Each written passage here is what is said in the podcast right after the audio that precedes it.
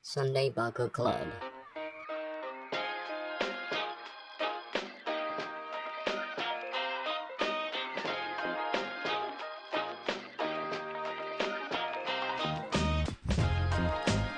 どうも、直哉です、 Hey, David. えーこのポッドキャストでは、千葉在住のアメリカ人デイビッドと、青森在住の日本人直哉が、馬鹿げたトピックから物議を醸すトピックまで、それぞれのバックグラウンドから来る視点と、たまにゲストを交えながら、日曜の夜にゆるく語り合うポッドキャストとなっておりますということでですね、今回が第11回目となりました。11回目か、ちょっと感慨深いですね。い一。うん、011となりました。で、今日はですね、あのーあ、新たにゲストを迎えて、もうみんなちょっとアニャも飽きた頃かなというふうに思いましたので、 新たにゲストを迎えて、 やろうかと思ってます。今日はですね、僕の大学時代の後輩かなで、バンドサークルの一個下の会長をやってた、えっ、と、京介くんに来てもらってます。京介、お久しぶりです。お久しぶりです。おはこんばんは。は挨拶どうしようかなと思ってたんですよ。あ、本当。おはこんばんはにしたんだ。いろいろ悩んだっすこんね。ばんは。はい。なんかラジオとか聞いてるとたまにいるんで、そういう人が。あ、本当。よ かったよかった。京介とは、京介と、まあ俺はまあ大学時代から知ってるけど、京介もあれだよね。デイビッドとは大学時代から友達だったよね。そうですね。うん。で、卒業してからも一緒に飲みに行ったりとか。デビッドはだいぶ仲いい方ですね。うん。まあ近、近く住んでて、よく一緒に飲みに行ったりとかしてたので、そうだこよのね。話深い話も何回もしたことあるうん し、いいやつだなと思った。いや、俺もね、羨ましいなと思ってました。実は。あの、ね東京から青森に移り住んでから、デイビッドと話してると、今日京介と飲んだよとか言っ 羨ましかったね。て、いいなとか思って。まあ京介は今、どこ住んでるんだっけああ、大阪ですね。お大お。阪で、まあ、約10ヶ月目になるのかなうん。一年もた、一年も経つんだよな。そろそろ1年そうだそう、去年の10 12月までは東京にいて、うんで12さ大阪クリスマスになるじゃん。そうね。うん、まあ、ただずっと家にいるから、あんまりいる感じじゃないね。ってことは、しし仕事がそうリモートワークリモートワークだから、3月からしてるから、大あ、阪リモートにリモートじゃん。そうそう。だからほとんどもう2、3ヶ月しかいない気分かな。ああ。じゃあ、ほとんどなんか、美味しいもの食いに行こうとかっていうのもできてない感じなの。まあ、ゼロではないよ、正直。うん、うんち、ょいちょい出るけど、こんな中でも出てるけど、うん。まあでも東京の時と比べると、やっぱり頻度とかも出るし、うん。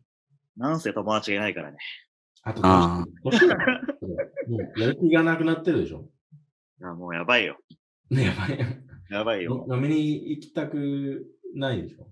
も飲みに行きたくない。まあ、だって行ってもさ、なんか、一人行けそうなお店とかたまにあるんだけど、う。うん。行くと、まあカップルとかだったりするわけよ。あ辛いよね、そうなってくると。あ、店の周りにいあ。うんるとかってことそうそうそうそう。ああ。でも、そんな中でも楽しめると思うけどね。まあ まあね。うん。い変だよ、それ。まあけね。るいける。いやいやいや、大阪は、これもう3回、4回ぐらい行ったことあるし。一大人で阪は一、人で飲みに行けるところあんまりないんだよ。いや、あ、そうなんだ。ある、あるけそうど、経験がいっぱいあるからさ、そういうこと言える。うん。都心部はあんま少ないかもな。でも、いや、なんかローカルなところはいっぱいあるんだけど、まあ結構ガチの人が多いから、なんか歯のない、歯のないおじさんとかいるからさ。ああ、そういう意味のガチな人ね。そういう意味のガチの人は多いけど、まあ、だから、まだ若かった時とかだったらめっちゃ楽しかったんだろうなって思うね。うーん。そっか。え、もう年取ったって感じてんのあの京介が。もうや ばい。う年しか食ってないね、もう、今。あほんなん何と。何が年を感じる。あ、年しか食ってないって今言ったあ、そうそうそうそうそう。あで、実はあれなんだよね。うん あの、こねこ一回、一回飲んだんだよね。大阪で。ね うん。2回 ?1 回 ?2 回 ?3 回ぐらい2回じゃん、2回。いなんか一回飲んだじゃん、一緒に。や、3回ぐらいだよ。嘘もう覚えてない覚えてない。うん、3回ぐらい。 そんな感じでちょっと、あの、寂しくしながらたまにデイビッド来てくれて、うん。仕事でね。うん。ああ、そっか、デビットも出張があるもんね、たまにね。で、まあ、今日なんで、いや、羨ましい顔してるん だけど。おい、それ言うなよ、それ言うなよ。リスナーには伝わってないんだから、俺の羨ましい顔が。 まあな、なんで今日、京介を呼んだかっていうと、あの、まあ、まあ、日本においてハーフっていう言葉とかさ、あとハーフタレントとかっていう言葉に結構違和感を感じてて、で、まあ今日実際そのフィリピンハーフである京介とのまあ会話を通していろいろ考えを深めたりとか、またなんかそれに対してデイビッドがどう思うのかっていうところで、うん。ちょっと考え方を広げていきたいっていうのがあります。なるなほどんでまあ今日のトピックとしてはまあ広くハーフっていうものに対してうん話していければと思います。やれまずさ、京介のなんか生い立ち的なところから聞いていきたいんだけどさ、まず京介が生まれたのはどこなんだったっけえっ、ー、と、すごくややこしくなるんですけども、うん。おい生まれは埼玉の川越ですね。あ、そうなのこの間、仕事で行ったところなんだけど、そうええ顔大江戸です。小江戸で生まれたんだ。はい。うーん。だけど多分1歳、1年もいいたかいないかぐらいですかね。う。うんん。で、僕はダあのフィリピンのダバオっていうところに行きまして、うんうん。そこが母親の実家なんだけど、えー、フィリピンでいう第三都市みたいな感じかな第三っていうと名古屋ぐらいの感じのとこって名こと古屋ぐらいかな。だからマニラ横が浜、横浜じゃないいやーあの、横浜わかんない。ちょっと難しいところなんだけど、うん。まあでも第三ってイメージだね。そのフィリピンって言ったらマニラとセブだけど、うん。もう一個来るとしたらダバオみたいな感じ。ああ、なるほど。 そうそうじゃあなんかテキサスって感じじゃん。ニューヨーク、カリフォルニア、テキサスって感じ。なるほどそう。ね。これに近いかもしれない。そう。で、今の大統領はもうダバオの元々の議員かあ、な。マジ似たよね。ええ結構やばい人でしょ、ルテルテって。そう。あの、過激みたいな感じで言われてるけど、うん。もう人気は、もうある。すごいね。あの、長島ぐらいあるね。ああ、長嶋茂雄ぐらいあんのそれすごいな。わかんわかんない。なんか、まあ、そういう感じかも。ししかもなんか、やっぱり就任してからの方がダバオは発展したっていうイメージも強い。ああ、そうなんだ。実際その、ルテルテ大統領が就任してから京介はダバオに行ったことはあるのーあるでしょ行った。うーん。で、去年かな去年も、そうだね。まさに去年行って、で、俺がダバオに住んでたのは12歳までだったのね。うん。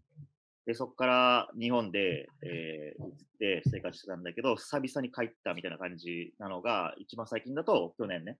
うんうん。えー、全然変わったね、街並みが。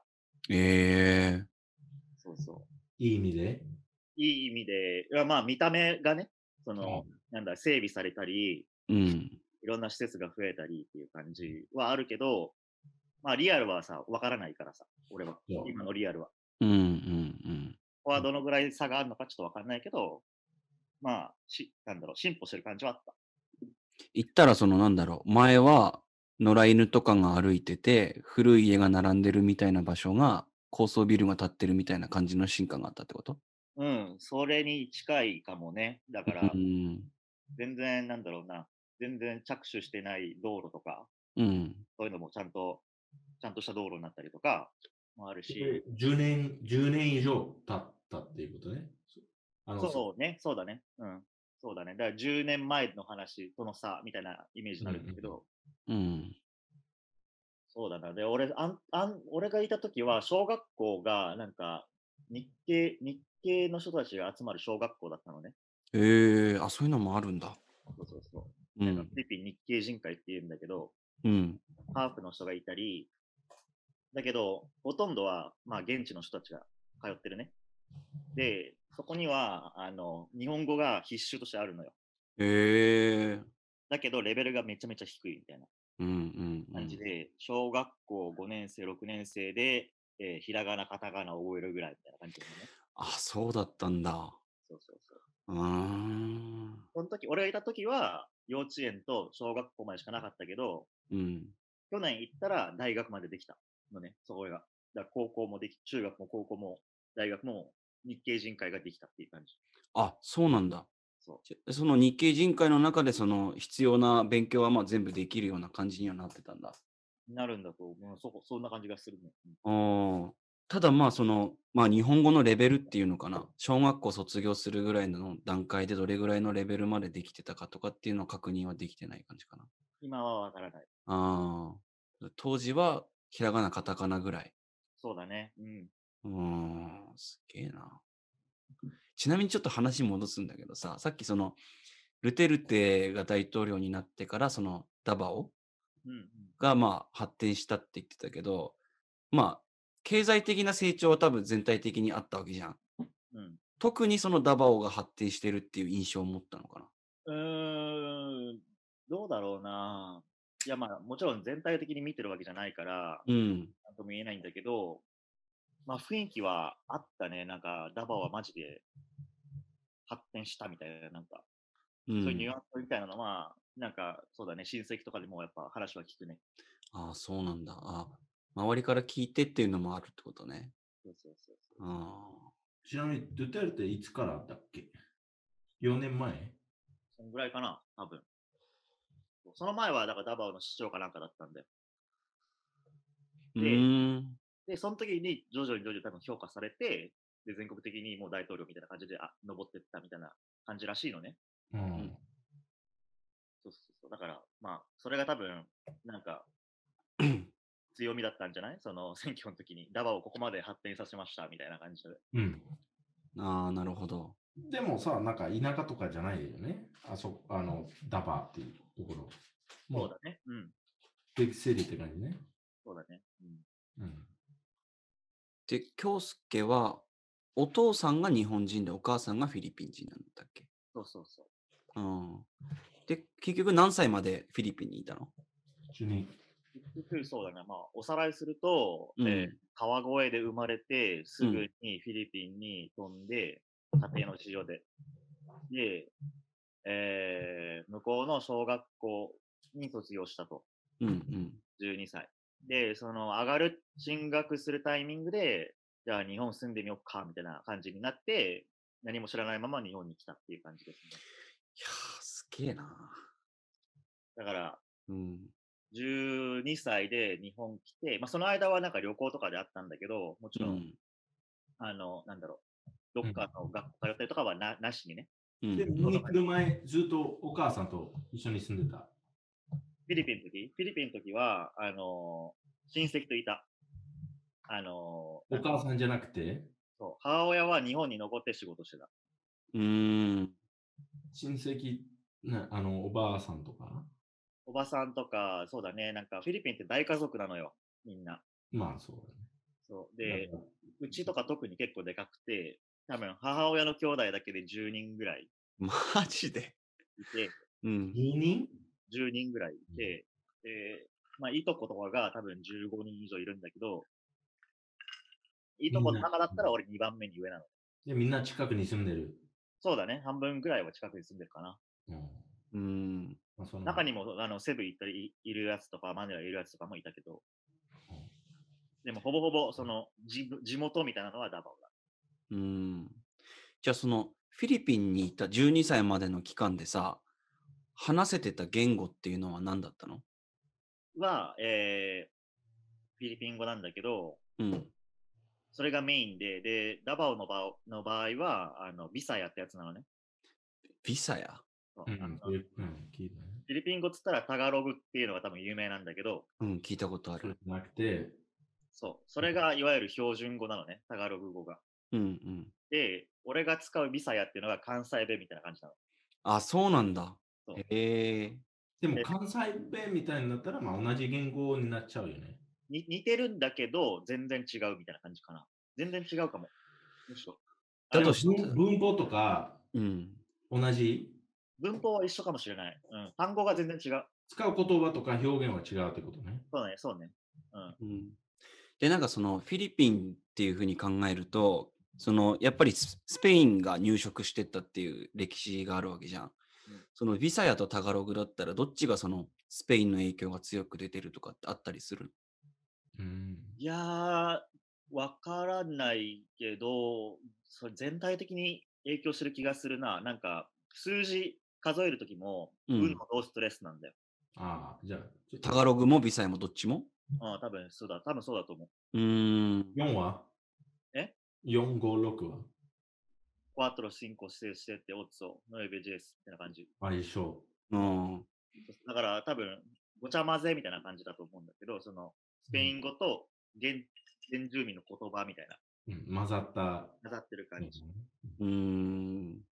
で、そうだね。あと英語。まあ、英語もねうん。うん。うんで、日本語はもう、ま、めっちゃ使えない。本当に。多分日本人の小学生が、俺らの時代の日本人の小学生が英語を勉強してるぐらいの多分レベルだったんだろうね。そういうレベルだと思う、マジで。うんああ。そういうレベルだったから、もう、なんだろう。たまに、まあ向こうな、なさすみとかで、あの、日本で遊び来て、で、暇だから、その時になんか、小学生がやるような漢字ドリルとかをやったりしてたね。ああ、そうだったんだ。こでれおで、かお母さんと喋ってたとき、日本語じゃなくて、ビサヤ語でだった。基本はそうだね。基本的にビサヤだね。母親と喋るみたいな。まあでも日本語も喋るけど。うん。その12歳卒業して、こっち来た時は、あのー日本の学校通うじゃんうん。通う段階では、なんだろう、マジで喋れないみたいなうん。うん。レベルだったんで、先生に何か言われてもわかんないみたい な。全然わかんないし、なんか数学とか科学とかやってても日本語だし、みたいな。うーん。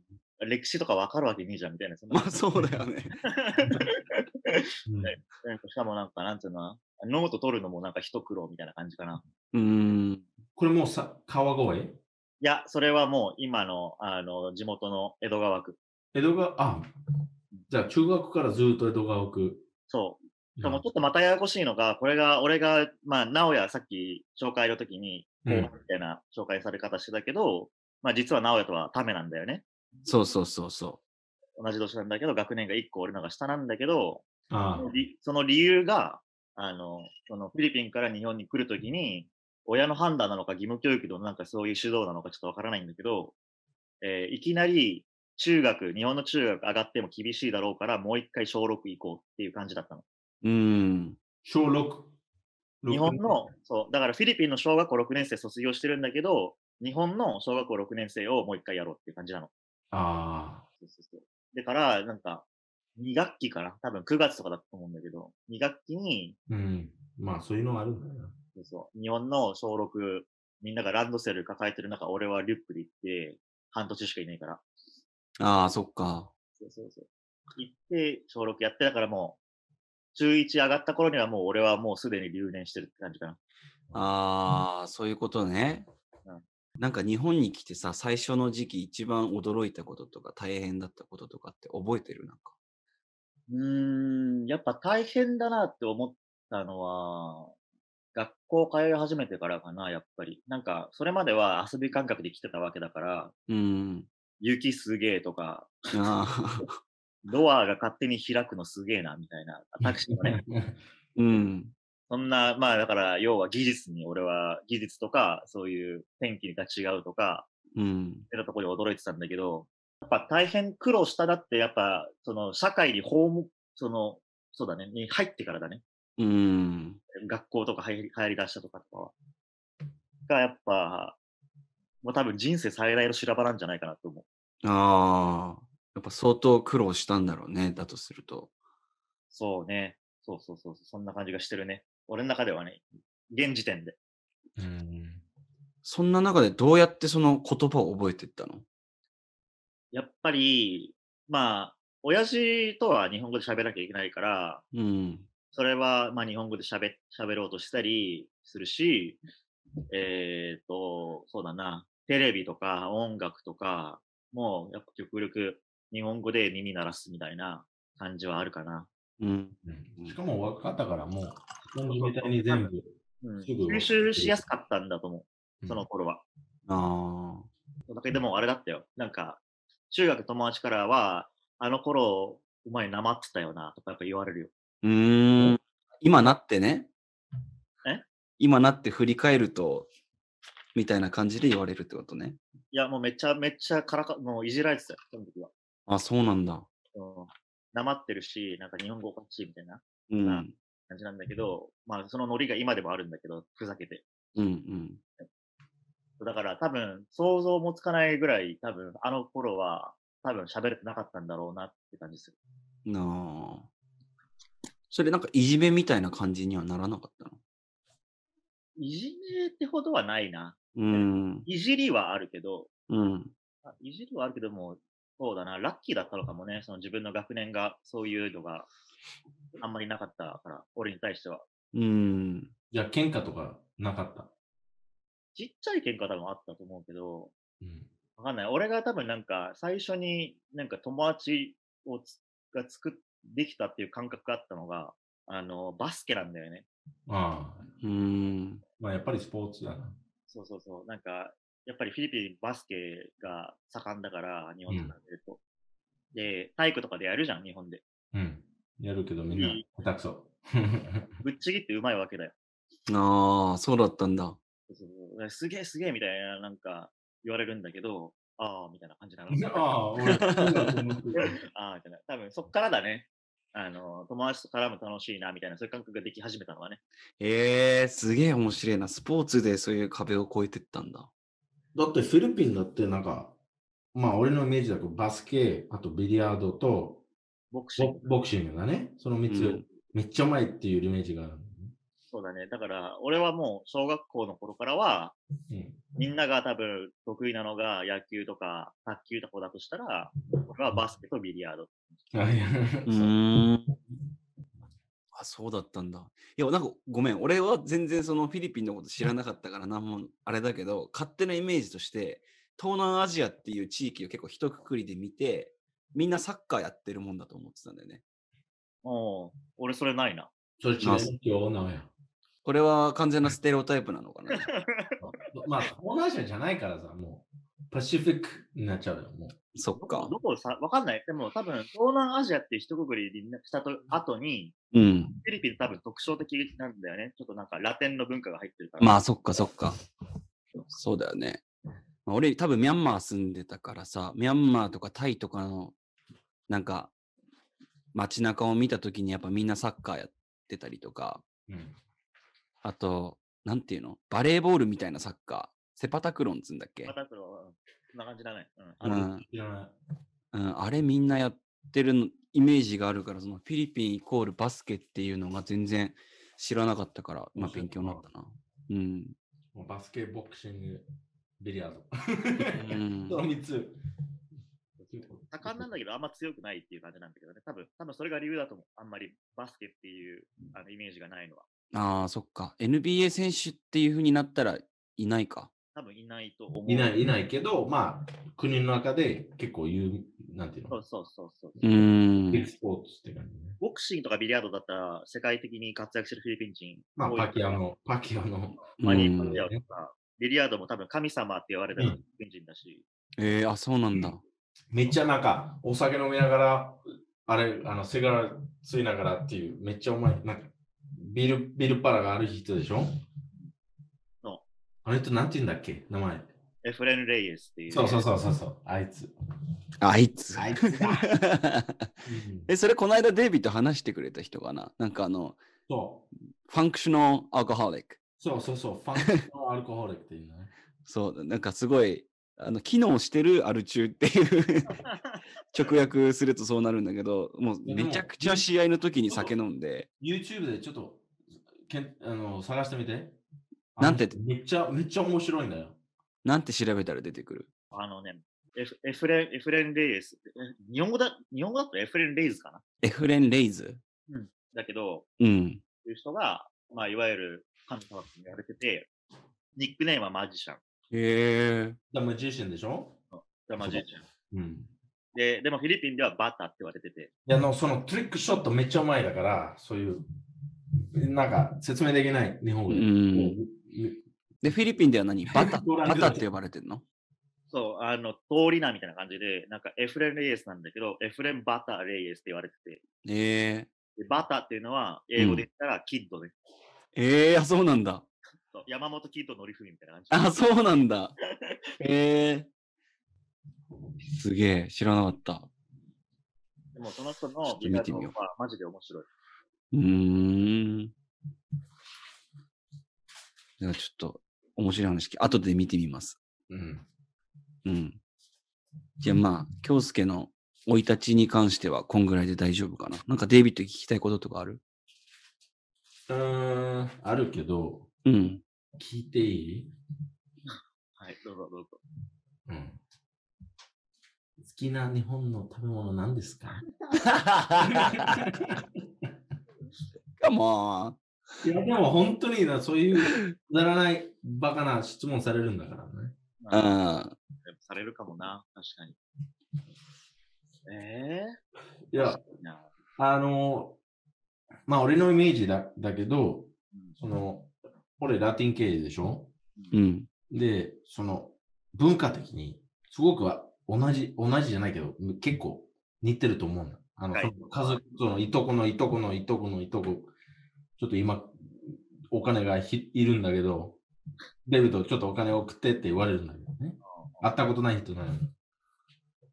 でも、地位で繋がってるからお金を送ってとかって言われる。うんそういうのはあるんでしょあの、会ったことない人だけど、家族だからちょっと助けてとか。うん、俺本人はないけど、うんで。も、そういう風潮はやっぱりあるね。あるでしょう。うんーん。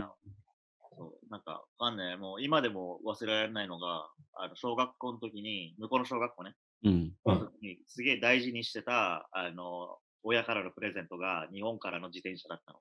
おうんうん日本のトイザラスで買った自転車をフィリピンが送ってくれて、それを、まあ、優越感を持ちながら乗ったわけですよ。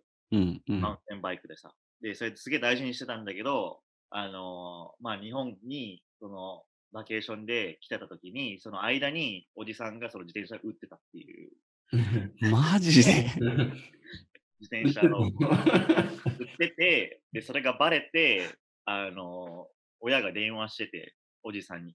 で、ガチ切れしてて。で、俺に電話変わっ、俺と電話変わって、だからごめんな、みたいな感じで、 ごめん謝 な。ってるっていうのがもう忘れられないね。うわー、つれえなー。いや一番大事にしてたものだったでしょ、当時。いやー行ったらそうね、うん。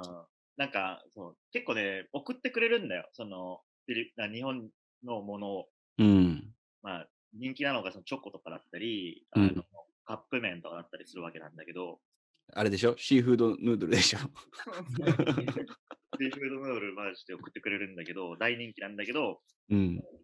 ああの、そう、大事、なんか、ワクワクするのさ、それが毎回、年に1回あるかないかみたいな感じだし、うーん。ねワクワクするんだけど、で、そんで、やっぱそうだね、自転車はやっぱテンション上がったね。うーん。ああのの、うん日本みたいに簡単に自転車が手に入るようなとこじゃないから、うん。しかも日本製ってなったらさ、ああ、やっぱ、メイドインジャパンってのは相当なブランドなんだね、じゃ多分それに目をつけたんだよ、おじさんは。あ。ああ、なるほど。日本製だったら高く売れると。あこれ、これ視野に入れとけみたいな感じだよね。日本だったら、まあ、おじさんが勝手に売るっていうのは考えられないもんな。でしやっぱそんだけ親戚とかそういう関係が、まあ、深くつながってるっていうことなんだろうね、じゃあ。うん、ふだいかなり深いと思うね。うちの場合は特にそうだね、その、親は出稼ぎに来てる間に育ってもらってるからさ、周りから。うんうんうん。だから、そうだね、いとことめちゃくちゃ仲良かったり、おばちゃんとこ、おばちゃんのこともなんかお姉ちゃんみたいな感じの扱い。あ、そうだったんだ。なるほど。俺、もう一つなんだけど、えーっと、その、まあ、フィリピンにいる家族、まだまだいるよね。いっぱいいると思うんだけど。で、日本に家族いるどういうことどういうことあの、家族っていうよりの、その、なんか落ち込んでる時とか、そういう相談したい時、うん。家族とし、家族があって、うんその、そのフィリピンにいる家族と日本にいる家族、ちょっと違うでしょそういう、こういうこと相談したいから、こういう家族に、こういう家族っていうか、この、この家族の一人、誰か相談するというか、そういうの、ほとんどフィリピンの方が、そういう相談できる、誰かいるかなって。いや、意外と、そんなことない。そんなこともないね。やっぱり母親が一番信頼してるね、俺は。ああ、母親以外、なんかそういう、なんていうの、クローズファミリーじゃなくて、そういういとことか、あうーんは、おばちゃんかな。おばちゃんが、そうかな。いいるっちゃいるよ。いることはいる。いる、うんじゃあもう完全に日本の方が、なんていうの、分かってくれる人いるっていうふうに思ってるってことね。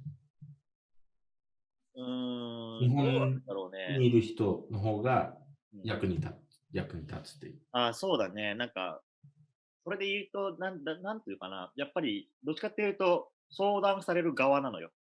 あ、逆、うん。うん。そうされるから、うん。される側だから、なんかこっちが相談するっていうことが多分あんまりないかな。そのマイナスな相談とかは。プラスな相談はいっぱいあるけど、で、相談されるうんっていうことは、あの、フィリピンの家族親戚にとか相談されるってことね。あれ、そうそうそうそう。なるほどね。で、それ、ちょっとその言う、なんていうのあの、あれ、なんていうの ?guilt。guilt ってなんていうんだっけ罪悪感罪悪感とかが感じるあるうーん、罪悪感、うーん、罪悪感っていう表現が合ってるかわかんないけど、うん。でも、なんだろうな。やっぱり、周りよりは、まあ、向こうの生活にいたときは、周りよりはいい生活してたわけよ。でも、俺よりいい生活できてるそうしそ、うそうお金も稼いでるしっていうそこうとね。そうそうそう。だから、まあその辺なんか、いなんだろうな。なんかまあ、かわいそうっていうのもちょっと違うな。なんだろうな。まあその辺のなんか、まあどうしてもまあ格わ差かがあるわけよ。あるでしょうん俺もある。 たまにね。ああるから、うん、そうだね。なんまあ複雑だよね。なんか、やうっぱり。ん。まあね、そこら辺。でもこれちょっと、to, なんていうの、パーソナルになっちゃうから、やめやめとく。 まあまあ、まやめとく。あ言えることは俺はラッキーだったなっていうのはもう間違いない。うん。っていうふうに思ってるでしょうん、持ってる。だでも、まあ、自分で選んだことじゃないからさ、選ばれた生活っていうか、人生、ね、親に。一応、うん、まあ、半々って感じかな。なんか、そう卒業してこっち来るみたいな話あった時に、まあ、断ることはできたと思うんだよ。あうの、んまあ残るみたいな選択肢もあったけど、 12歳の子供として断れたえそういう選択肢あった ?12 歳の子供として。いや、考えたよ。なんか、嫌だなとかは、やっぱ、行こうかな、行かない、行かない方がいいかなって、俺の中でも考えてたから、多分、その、行かないっていう決断を自分の中で多分決めてたら、多分言えてたと思う。うん。言ってたと思うけど、どっちかって言ったら、あの、その頃は母親と過ごしてない時間の方が多かったから、ああ、そこ大事だよね。そうそこを取りに行ったっていう感じで行くって感じだったかな。なるほどな。ううんん。まあそこはね。うん。なるほどね。まあ、苦労するのは100%分かってたからさ、こっちいきなり来て、だからその壁が間違いなく見えてるじゃん。うん。だから大丈夫かなみたいな不安みたいなのがやっぱあるわけで、えー行かない方がいいのかなって、やっぱ頭の中でよぎるんだけども、その今まで母親でいなかったから、やっとこのチャンスが来たっていうところを取ったって感じ。なるほど。でもそれ兄弟と一緒に来たそうそうそう。あやば二い人とも、大丈夫。P、P 入れるから。うん、二人とも行ってみようかなって思ったってこわけ。まあ、どう考えたかわかんないけど、俺はもう決めてたね。あの、ちゃんと考えた上で。うん。うん。うんまた言っちゃったけど、妹は、そうだね、その時まだ3年生か、小学校3年生だったから、あんまり多分考えてまなあい。そこまで考えてない。うん。なるほど。ということで、ちょっと一旦この辺で休憩を挟みたいと思います。はい。えーということでですね、今までちょっと京介の生い立ちについていろいろ聞いてきたんですけども、ここからももうちょっと広く、ハーフっていう言葉とか、まあ、そういったものに関していろいろ聞いていければと思います。まずさ、その、ハーフって呼ばれることに対する抵抗感みたいなのってあったりするのあうる。ーん。 ある。俺、ハーフじゃないけど。まあ、ハーフ、ハーフっていうか、10分の1。まあ、まあ、今となっては、プラスの方が多いから、意味合いとしては。うんま No, man. 間違ってる。あ、まあ、一旦京介の話聞こうよ。一旦。俺、うん俺、俺の、俺の、俺に対してはね、うんうん。世界観的には。だけど、やっぱりその、移った時は、移りかけの時、だから13、2歳、13歳の時は、ハーフ感、まあ顔はさ、あんまりハーフっぽくないから、あれなんだけど、言葉とか考え方が、やっぱ違かったのよ。だからそこは、あったね。あの抵抗あった。ハーフっていうレッテルを貼られることに対する。あったし、なんか親も心配してたね。そのハーフであることに対していじめられてねえかみたいなことちょくちょく聞かれてた。うん。それがなくなった理由っていうのは、なんかそのハーフっていうのがさ、割とその、テレビとかでも活躍してる人が多いとか。いや、まあ、それはそういうとことはまた関係係だし、うん。あんま関係ないとは思うけど、その、一般人の立場で考えたときは多分、まあ、そういう、いわゆるいじめとかの対象にはなり得ると思う。ああ、なるほどね。ちょちょっとデイビッドに聞きたいんだけどさ、まず、英語で言うと、ハーフではないよね。誰がその、言葉がね。いや、あの、ハーフっていう言葉を使わないよね。使わない。なんていうのそういう時は。 どういう時まあ、例えばなんだけど、半分アメリカ人で、半分、えーっと、ブラジル人だった時。 ?Brazilian American。ああ、ハーフっていう、そういでうも、ごめんね。だけど、そのハーフっていう意味で、ハうーフんってどういうこと、人籍がハーフってことんその国籍がハーフっていう意味じゃない違うよね。日本でのそのハーフっていう言葉の定義とすれば、えっと、片方の親が日本人で、もう片方がそうじゃない、外国の人っていう場合を言う。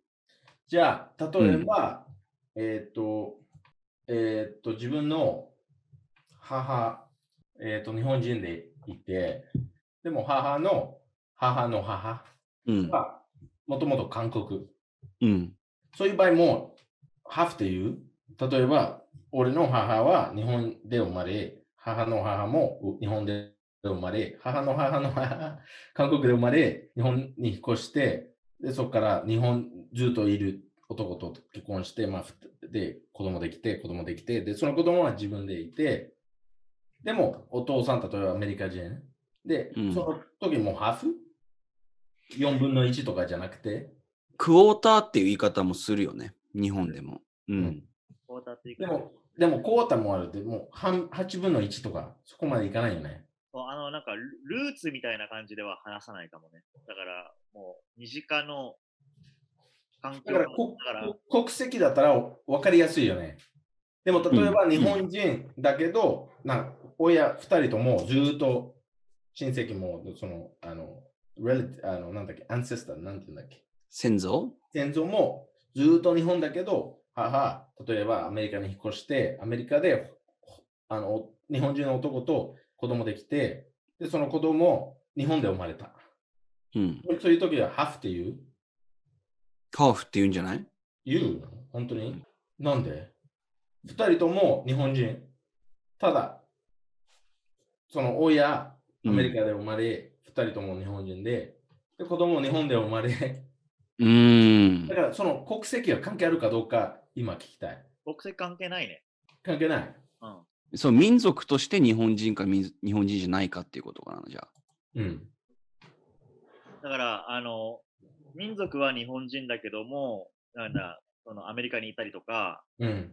してて、でも日本人みたいな感じで、うん。生まれた場合は、えー、日本人だね。だからハーフじゃないね。ハーフじゃない。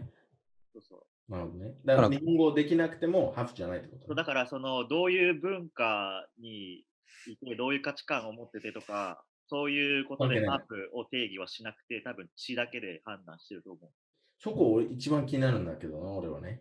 う。わかんない。考え俺の印象はね。うん。考え方として、地が関係ある、今い言言われてるんだけど、うん。地はハーフって言えないんでしょまあ、そもそもそうなんだけど、日本ではそういう定義があるっていうことを一回、その、なんて言うんだろうな、明確にしときたかっただけ。 うん。だったら、うん。それは、京介の場合はね、ハーフ、ハーフって呼ばれるかもしれないね。うん。でも、俺の考え方として、うん。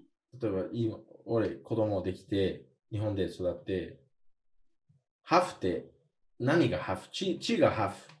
ハーフジャパニーズということね。うん。だけど、そのなんでそういうつけるのところ気になるわけね。俺、逆に、その、例えばアメリカで育った日本人はハーフ、俺、言う。ね、ハーフはほと、まあ、英語の言葉だからね。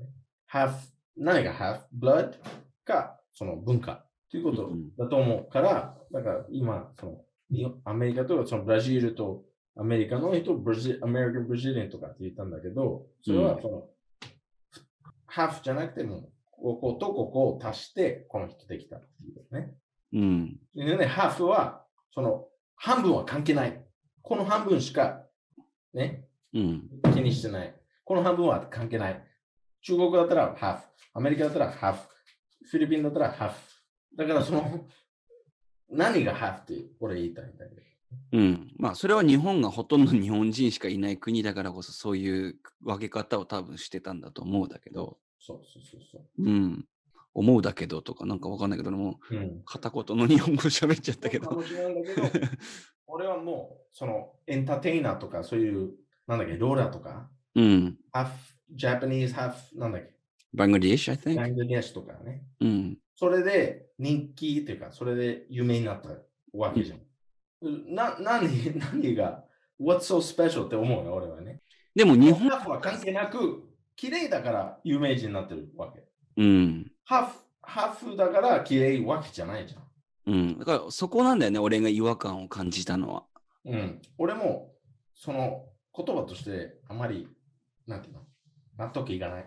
うん。だからまあ、結果として、その民族が混ざって綺麗な人が生まれて、その人が評価されるべきなのに、結局そのハーフタレントっていう枠でしか評価されてないじゃん。そう。そこがちょっとええと思うじゃん、俺。うん。まあ考えればやっぱり日本はずっとまあ単一民族国家みたいな感じでみんなが多分思ってきて生きてきたからそこにまあ新しい文化とか新しい民族とかが入ってきた時にそれをまあ別のものだっていうふうにまあ意識するのはうんね当たり前のことだと思うんだけどそのエキゾティックのこと好きっていうことね。うんでもそれどこ行ってもあると思うよ。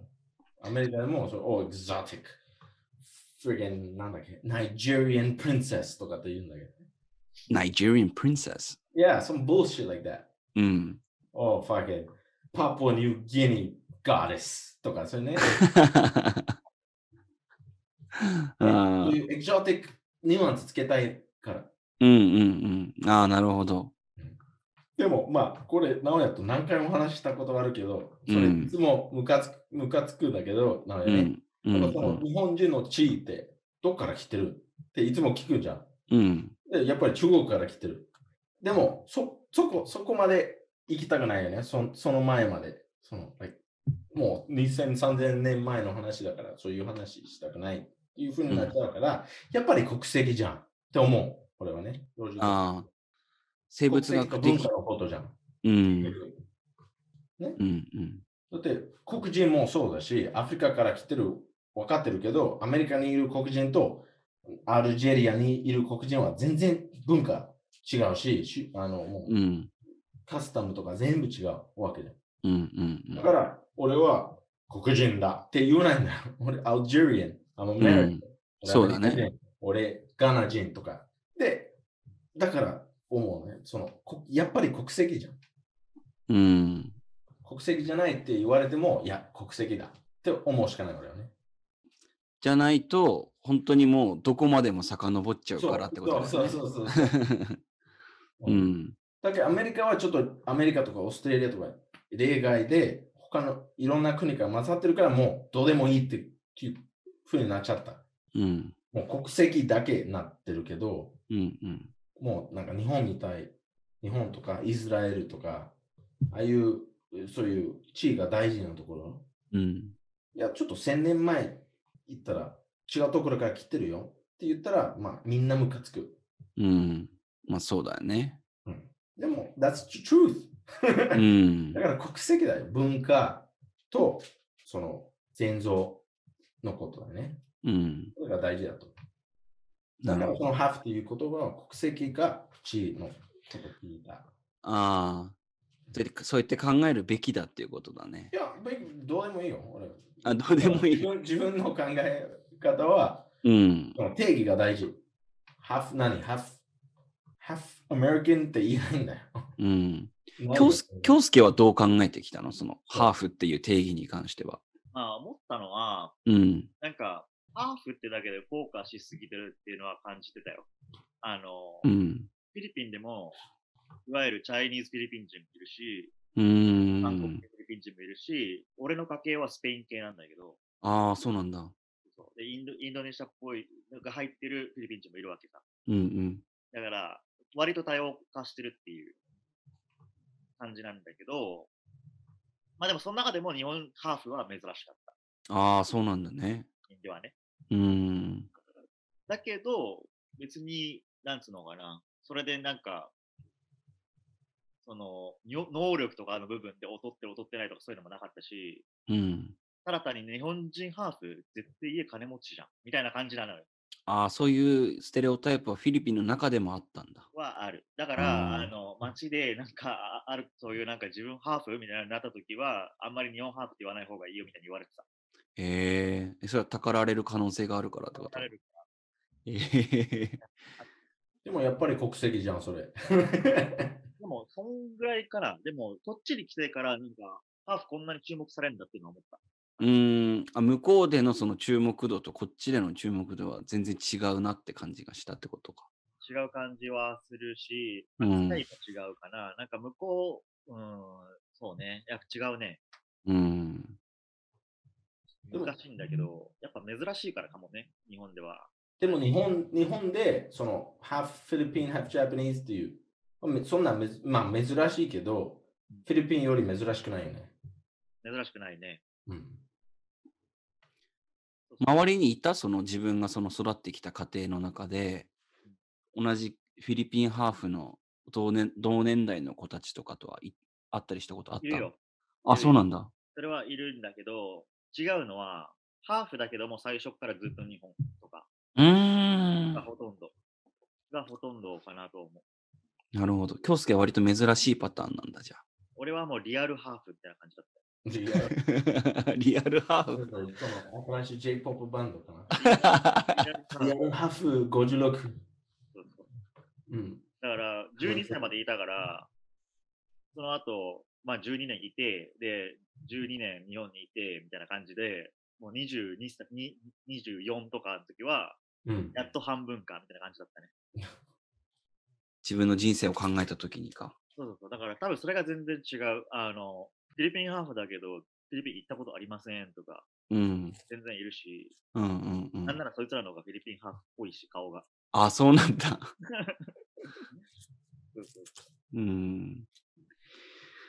なんか俺がねずっと育ってきた感じで考えた時にハーフっていうふうに考えるともう外見の特徴で結構考えてたのよ会見だけ外見だけでなんかそのウエンツとかさ全く他の言葉を喋れないけどうん。見た目はもう半分日本人半分外国人みたいなうん人がなんかハーフタレントとして活躍してるっていうのをずっと小学校からず見てきててうん。だから俺のずっと定義としてハーフの定義として持ってたのは、まあ、外見として両方の特徴を持ってて流暢に日本語を話す人っていううん。イメージをずっと持ってきてたんだよね。うん。で、だからこそ、多分、英語を話したりとか、他の国の人たちに触れるっていう経験がなかったら、多分その考えを持ち続けちゃうんじゃないかと思って。うん。絶対そうだよ。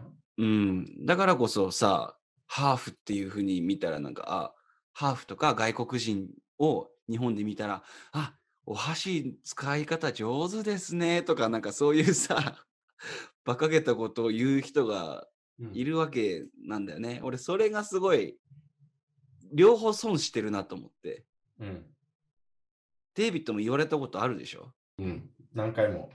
うもんう、まあ言われたら、まあ最初はちょっと、バカにされてるって感じだったんだけど、うん。もう言われたら、ありがとうございますしか言わない。ああ、切り替えたんだ。 もう諦めた。うん。まあでもやっぱ外見かもね、そう考えると。うん。俺外見はさ、日本寄りだから、うん。うん。別にそんな外見だけで判断して、何かそういう雰囲気になることはないけど、うん北。京にいて、時差やさ喋るとかは驚かれるね。あ、そうなんだうん。フィリピンでビサヤゴ京介が喋ると、わーおってなるってこおと か。しいか、こいつみたいな。what the fuck みたいな感じで来る。ああ。だから外見は強いかもしれない。うん。までもさ、外見でも、例えばずっと日本にいる人、例えばなんか沖縄の人とか、そういう人でも、ハーフとかって聞かれるでしょあ、なあず。っと日本だけどって言うんだけどね。うんうん。だけどやっぱり外見、えそう、多で分もここそうそなこん一だ。番気になるのは、その何がそのスステレオティピカルというか、その、えー、あの、パーフェクトジャパニーズっていう。どこ Look at me, man. いや、違うよ。You're Korean. That's そうだよ racist. ねそれもちょっと、ああ、ちょっと止めたいな、これ一回い。やいやいやいやいやいやうんいや、俺、俺の母一回やったでしょうん。で、言われた、まあ、い何やねん言ってないんだけど、うん。日本人じゃないでしょって言われたのよ。なんか、he looks like Korean guy って言われたんだけど、うん。まあ母に言われたのよ。で、それ絶対名前に言っちゃダメと思った。なんまか、あ、と、うん。 because it's kind of racist, but, yeah, That makes sense, though. わかんないよ。でもなんか、その時デイビッドが言ってたのは、確かその、デイビッドのお母さんは電車とか乗ってても、うんそのにアジア人の中でもこの人は韓国人この人は中国人この人は日本人っていうのを割とナチュラルに当てれてたって言ってたじゃんそそうそうそう俺それを聞いてその上でデイビッドのお母さんが俺のことを韓国人って言ってたんだとしたらくっそって思ってたんだけど う。いや、なんか、イメージとして韓国人の方が綺麗。だから、コンプリメントだった。褒め、褒め言葉。あそういうことなおや、イケメンだから韓国人じゃないっていうふうにあ取ればいいと思あなるほどねう。そう。うんで、日本人の方がそういう、ちょっと、まだそういう昔の、ちょっと、なんていうの、ラゲッっていうか、肌がちょっと黒く、あの、韓国人より黒い。うんで、ちょっと、あの、顔の方が丸いとか、そういうイメージが残ってるから、で、に名前はちょっと肌白いし、うん痩せてるし、痩せてる顔はそんな丸くない。っていう、だと思うよ。俺、そんな深く話してないんだけど、いやう、ん韓国人じゃないよって言っただけ。でも、まあ、やっぱり国籍じゃん。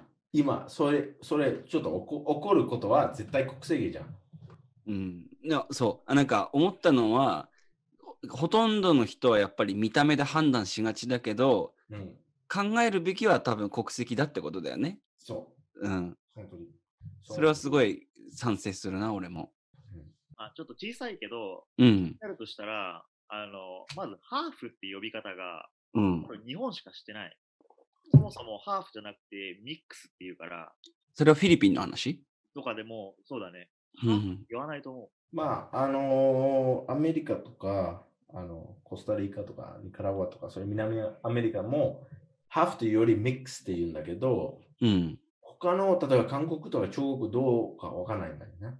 うんハ。ーフって言ってるかもしれないけど、わかんない。う。でもでも少なからずミックスって言った、言うっていう風潮がないじゃん。多分言葉を言う、そういうことのことをミックスって言うってさ、多分日本にないじうん。ゃん。そうだからそういうのも多分気になってる人いると思う。ああ。ハーフって表現がそもそも結構排他的なんだよね。その、日本と他みたいな。そうそうそう、その他のあのところ関係なく、う。もうん半分って感じ。そうそうそもうデイビッドの話とかだと、ルーツとかいろいろ考えるとすると、半分なんて存在しないから、絶対に。う。うん。うん。ほぼほぼ。ほぼほぼないから、もうほとんどミックスなんだけど、だから俺とかハーフって言われるけど、実はスペイン入ったりとかしてるし、でしうょ、ん。だから俺もう10分の1とかって言ってたんだよ。うんうんだってその、D、今 DNA テストうん。うん。が、あの簡単になんかネットからとあの注文できるし、絶対驚くと思うよ。名古屋とか、誰でもえ、ちょっと受けてみたいな。ちょっと待って、タイ入ってるのってってなっちゃうと思う よ。うん。だって俺、兄やったんだよ。俺の。ね。自分のやったのそうそう、my brother ね。あ、your brother, okay. Yeah, we have like 2 or 3% Jewish. なんか Really? ちょっとそのイスラエルから、ことから来てるの。エテオピアとかも入ってるし。 Ethiopia? エテオうん。マジでそうだよ。like 1, 1とか2%だけど、勝ってるよ。で、絶対、そういうテストやれば、絶対100%ジャパニーズは出ないんだよ。あー It's gonna be 半、半チャイニーズ出てくるよ。日本人としてね。なるほど。多分、半チャイニーズ95%で10%。この韓国のちっちゃい島の人と、ここのインドネシアのちっちゃい、うん、いろいろ出てくると思うよ。うーん。なるほどね。うん、なんかごめん、また見た目の話になっちゃうけどさ、いいよ。なれ気になってたのは結構日本人でも目の色が茶色い人とかっているじゃん。その、いわゆるなんて言うんだろうな、俺らが潜在的に意識してる日本人から外れてる人も多分いると思うんだよね。普通に日本人って意識してるけど。ななおや茶色いじゃん。そう、俺もそうだし、デイビッドの彼女もそうじゃん。から、調べてみたらちょっと面白いかもね。これなんていうの顎の盆顎顎の骨うん、顎骨。うん。顎骨。顎骨。えら えら顎骨って言うえらっていうね、ごめん。 の。今適当に言ったんだけど、あげ骨。赤羽みたいに言うな。赤羽ね。これとかさ、こういう人がいるじゃん。まるでそうサッカーボールみたいなね。ま、丸い人ってことそう。で、あとこういう、まあ、京介とかね。名古屋も結構こういう感じじゃん。その三三角っていうか細い感じのね、顎俺が。は反チャイニーズっていうね。like very 反チャイニーズね。えどういうこと反チャイニーズって。反反っていう、あのー人種っていうより。ああ、漢民族か。人う間ん。うん。知らん。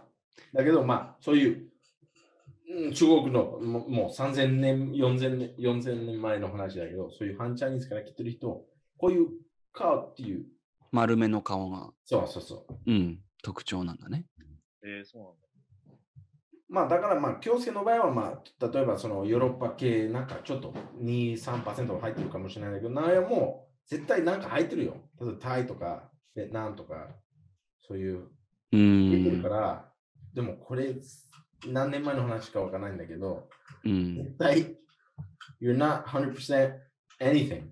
そうなんかな。まあでもとりあえず DNA テストめっちゃやってみたいな。やっちゃうそうと気になるよね。うん。いくらぐらいで受けれるんだろうね。日本でも受けれるのかな。い2万とか3万円するんだけど。や、でも価値あるよ。まあでも、それ面白い話になっちゃうの。ポッドキャストの。うん。じゃあサンタクラブの。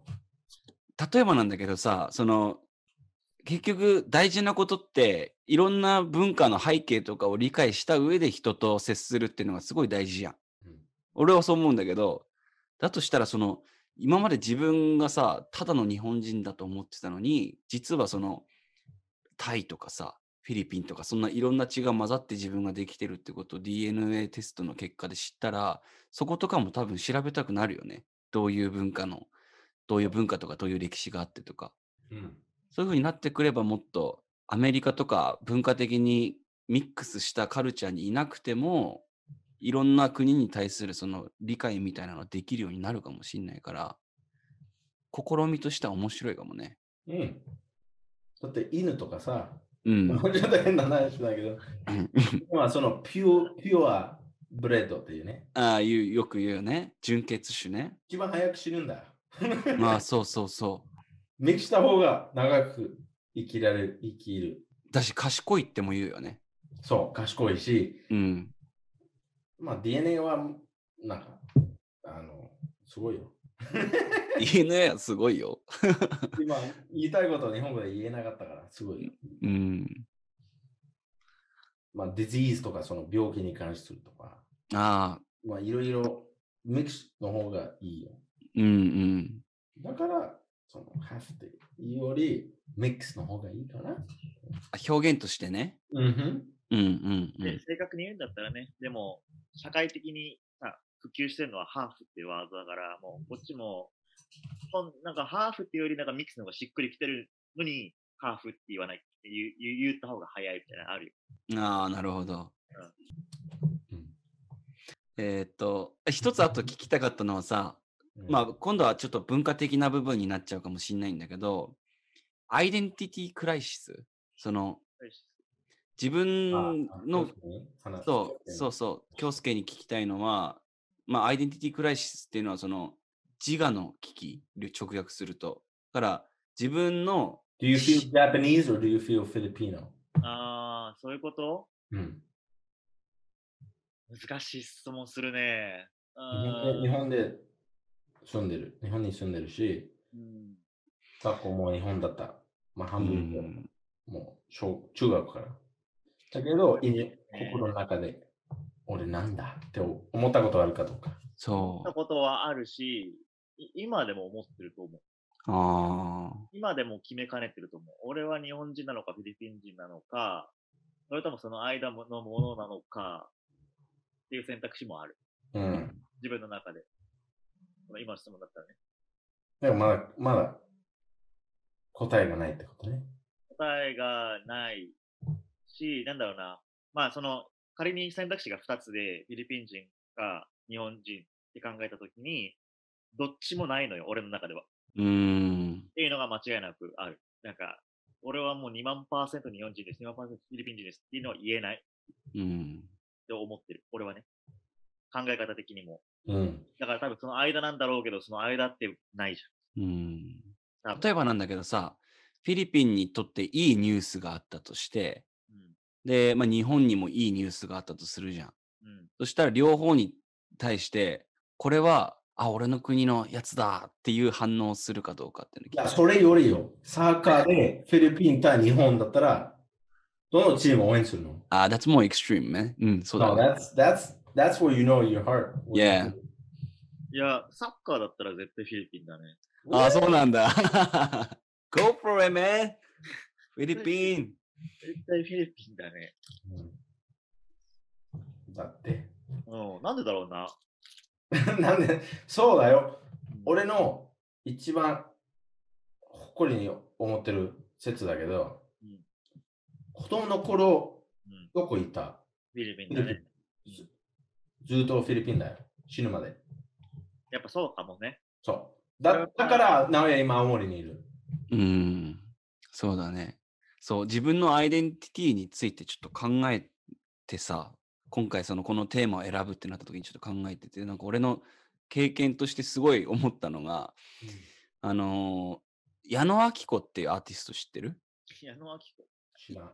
や矢野顕子っていう人の、まあ、あの、すごい今はね、おばちゃんなんだけど、アーティストっていうのは、あの、どういうアーティストあー she plays piano ああ、オッケー。ミュ and ージシャンか。 singer, yeah. そう、ミュージシャン。で、矢野明子のジャパニーズガールっていう1970何年だかにそのリリースされたアルバムに、船町歌パート1っていう歌があって、うん。それが、あの青森のねぶたの林なのよ。うん。それに、ちょっとなんか、その当時の音楽的な要素を交えてうん。作ってる曲なんだけど、俺それね、仕事終わり、軽トラ乗ってて、で、その曲聴いてたのね。うん。したらなんかもうなんかね自分の感情がもうコントロールできなくなってもうめっちゃ泣いちゃって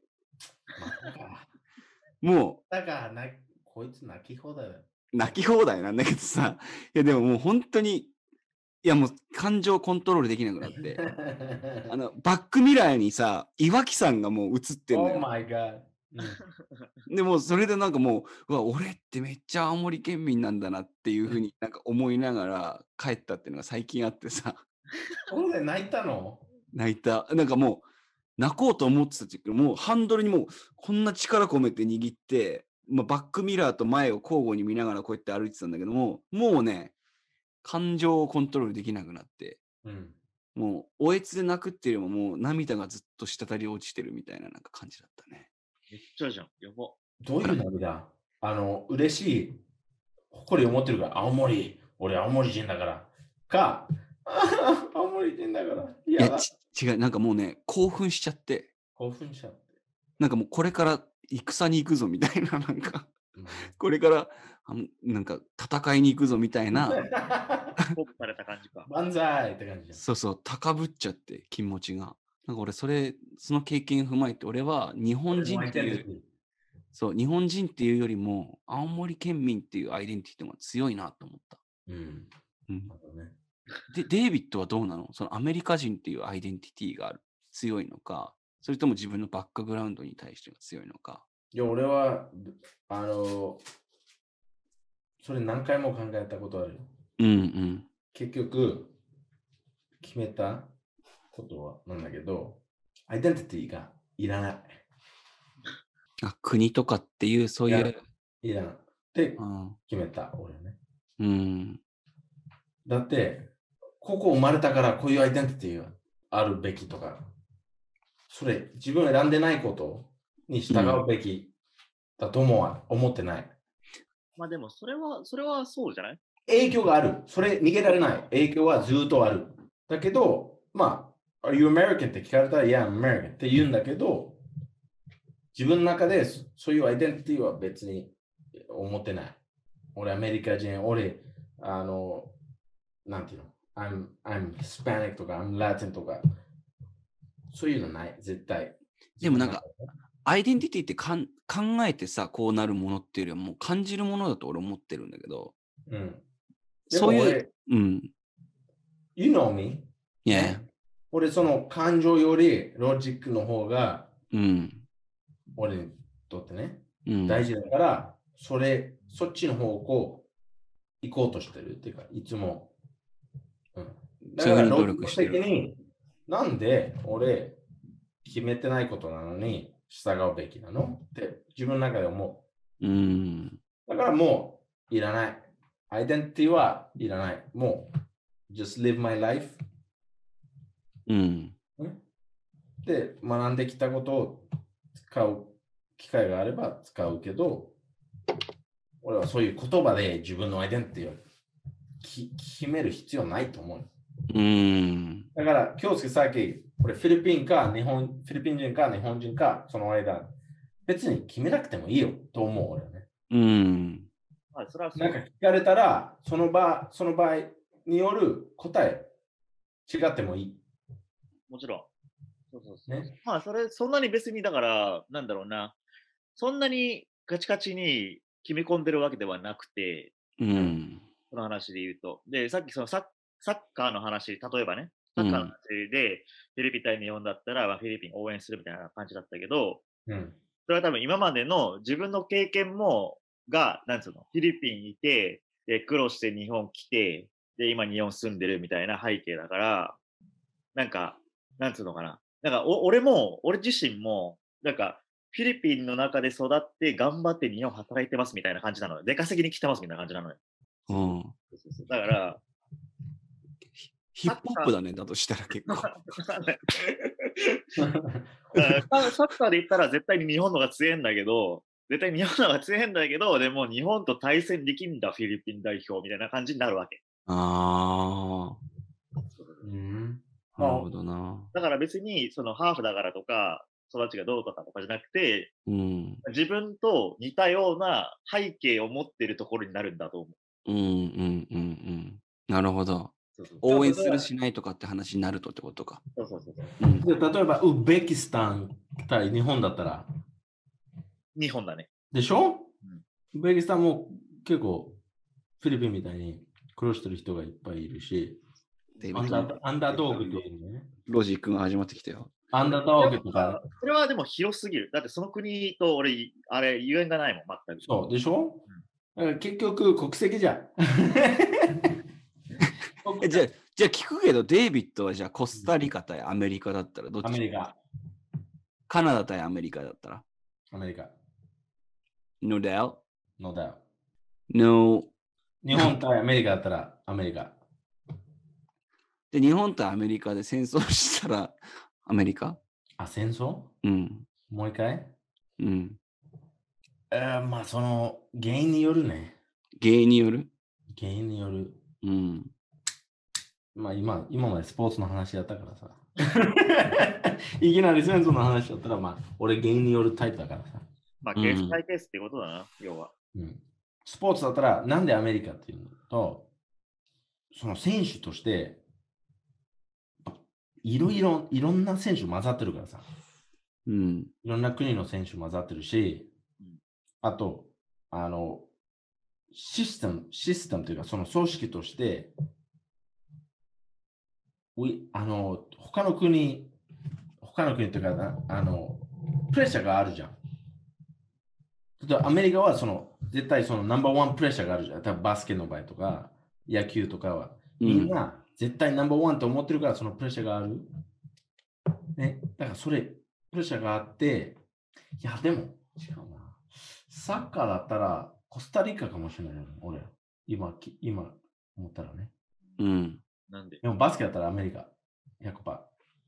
なんでサッカーだったらコスタリカなのうん。だって、あの、ウィメンズワールドカップって覚えてるうん。 ?FIFA の情勢ワールドカップ。うん。あの時は日本応援してたの、俺はね。あ、そうだったのそ ?The, the Finals? う。そ日本対アメリカの。う。うん。応援日本応援してたよ。うん。ア So, メリカアメリカ行った時なのに、アメリカ行った時だけど、アメリカ行ったけど、日本を応援したい。だとしたら、そのデイビッドがどんだけ興味あるかによるんじゃないそれって。そう、そうかもね。うん。この先週わかあの知ってるとか知らないとか、そういうのあるかもしれうない。いんや、。わかんない。うん。 I don't care. だって、パキャオフィリピン人じゃん。いつもパキャオ応援してたよ、俺。ずーっと。俺も、あの、メイウェザー対パッキャオはパッキャオを応援してでてし。ょだから、うん。で、パキャオの方、応援したアメリカ人の方が多いかもしれない。メイウェザーより。ああ。メイウェザーはずっとだってヒールだもんね。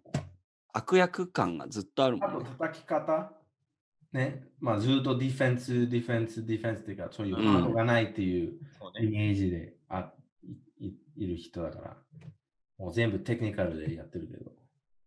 まあ、まあ、そしたらもうスポーツとかはもう別に国は関係ないっていうことね。じゃあ、直哉、戦争でうん。韓国、 韓国 against China。どっち応援する そう。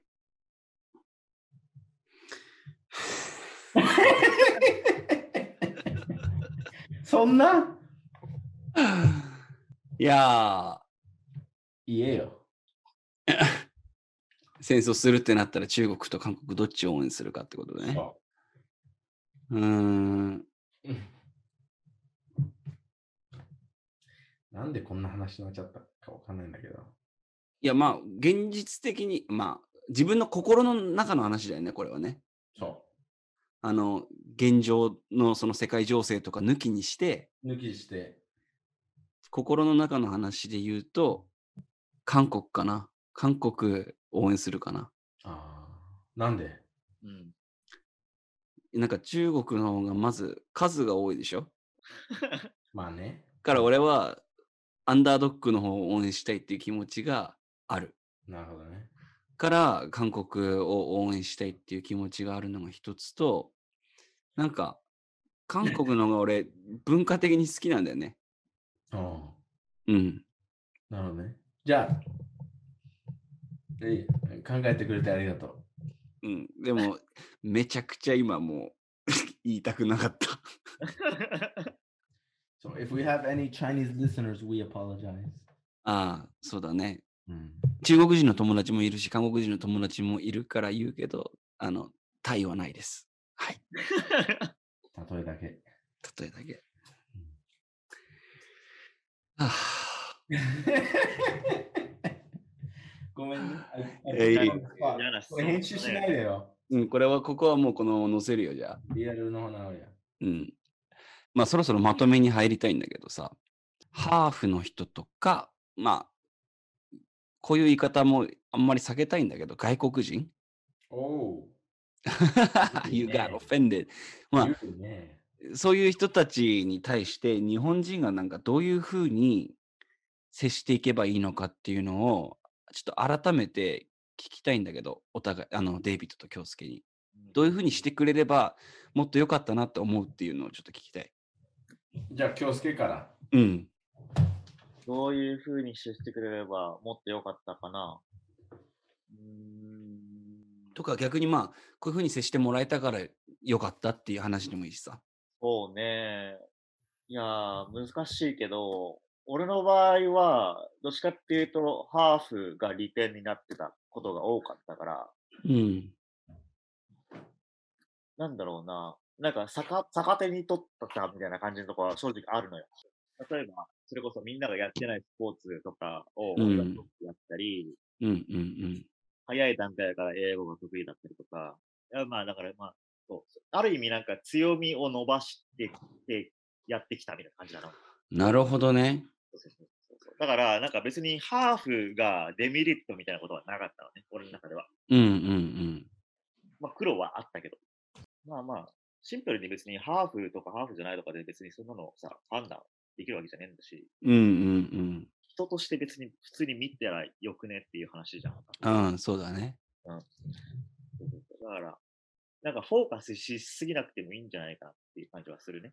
そのハーフっていうところにね。うん。そう。そのハハーフっていう考え方はまず捨てろっていうのがもしかしたら一番大きいメッセージのが。そうそうだからさっきのね、直哉の俺は日本人より青森だみたいな話もあったけど、うん。別にみ んなだってね、東京と大阪のハーフかもしれないし、まあそうだ ね。 それは名古屋人じゃん。全然なんか考え方違うからね、東京人とかうん関西人は。うん。違うから、で、その間に生まれたらどうすんのよ、お前みたいな感じじゃん。うん。こんなこといちいち言ったら。そうだね。それをただ単になんかディスタンスが広か広くなったのがハーフなだけだって、うん。別に、その物理的な話とかで分ける必要はどこにもないと。なるほど。 うん。いいこと聞けたな。じゃあちょっとデイビッドはどうしてもらいたいとかなんか、こういうふうなのやめてもらえたのがある。ない。俺別別にやってもらいたいってない。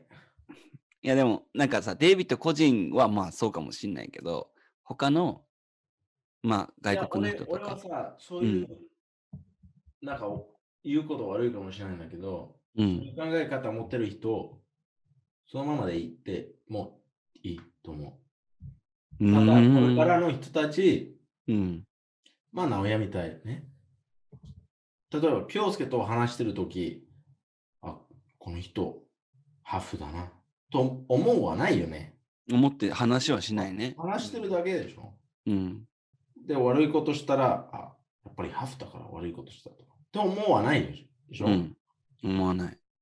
それ、直屋のの頭の中で、それ、情報として入らないわけじゃん。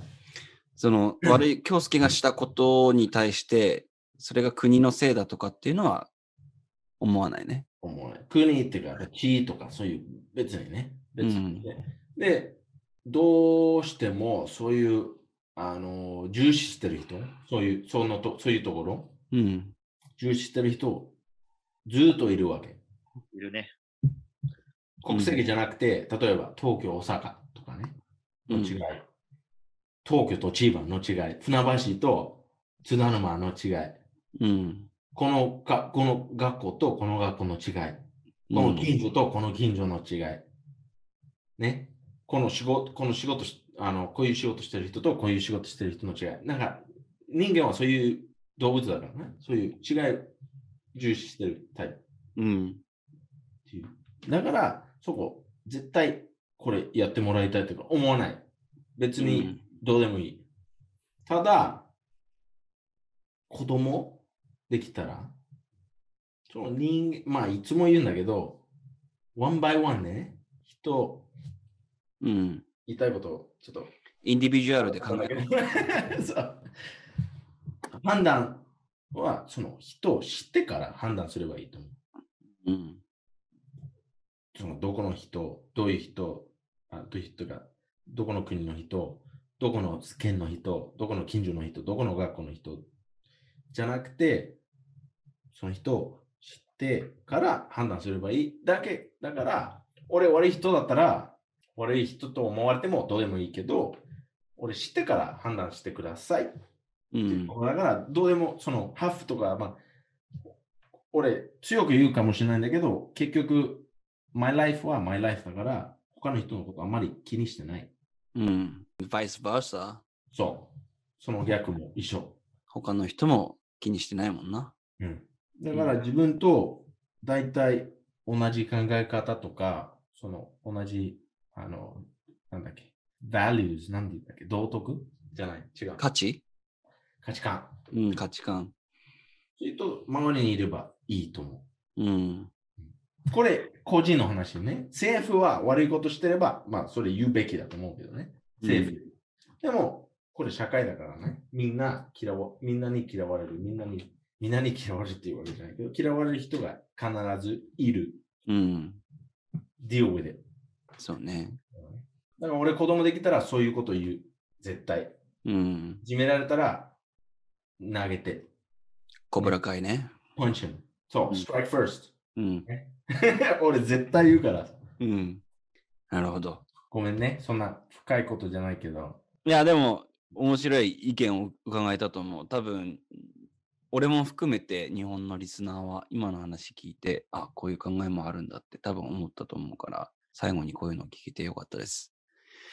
えーっと、じゃあ、ちょっとこれで締めに入ろうかなと思うんです が、うん京介マジでありがとうね。いえいえ、もいえいえう、。あのーだって、シッって言えばいい。やっとフィリピン代表としてちょっと皆さんに伝えられたんじゃないかなって思ってます。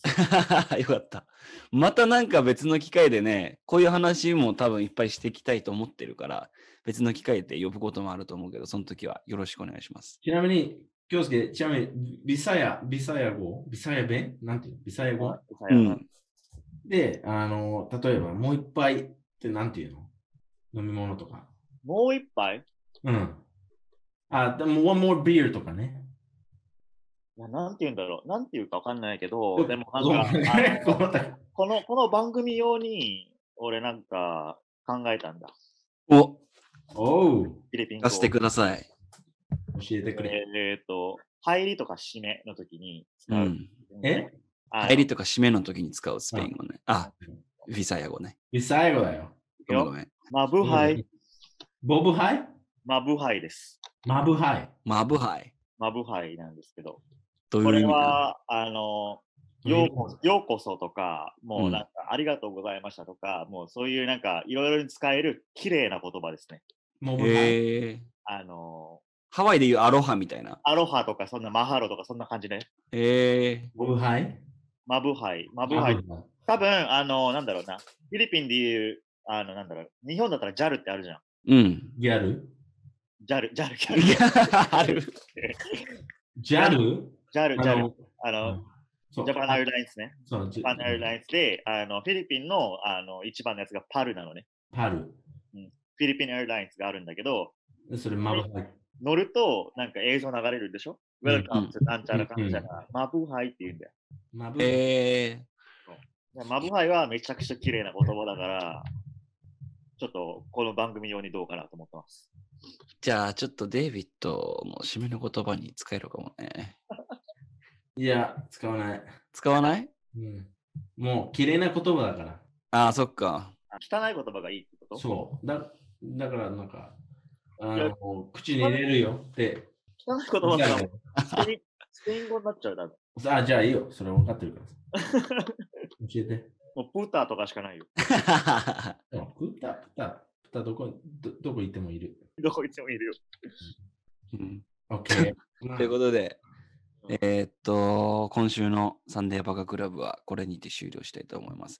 今回撮った内容は、えっとちょっとね、いろいろ考えてるんだけど、とりあえずは、えーっと、Spotify と iTunes で聴けるので、えーー、そちらをチェックしてください。ご意見、あとご質問は、えーっと、インスタグラムアカウント、サンデーバカクラブ、sunday までお問い合わせください。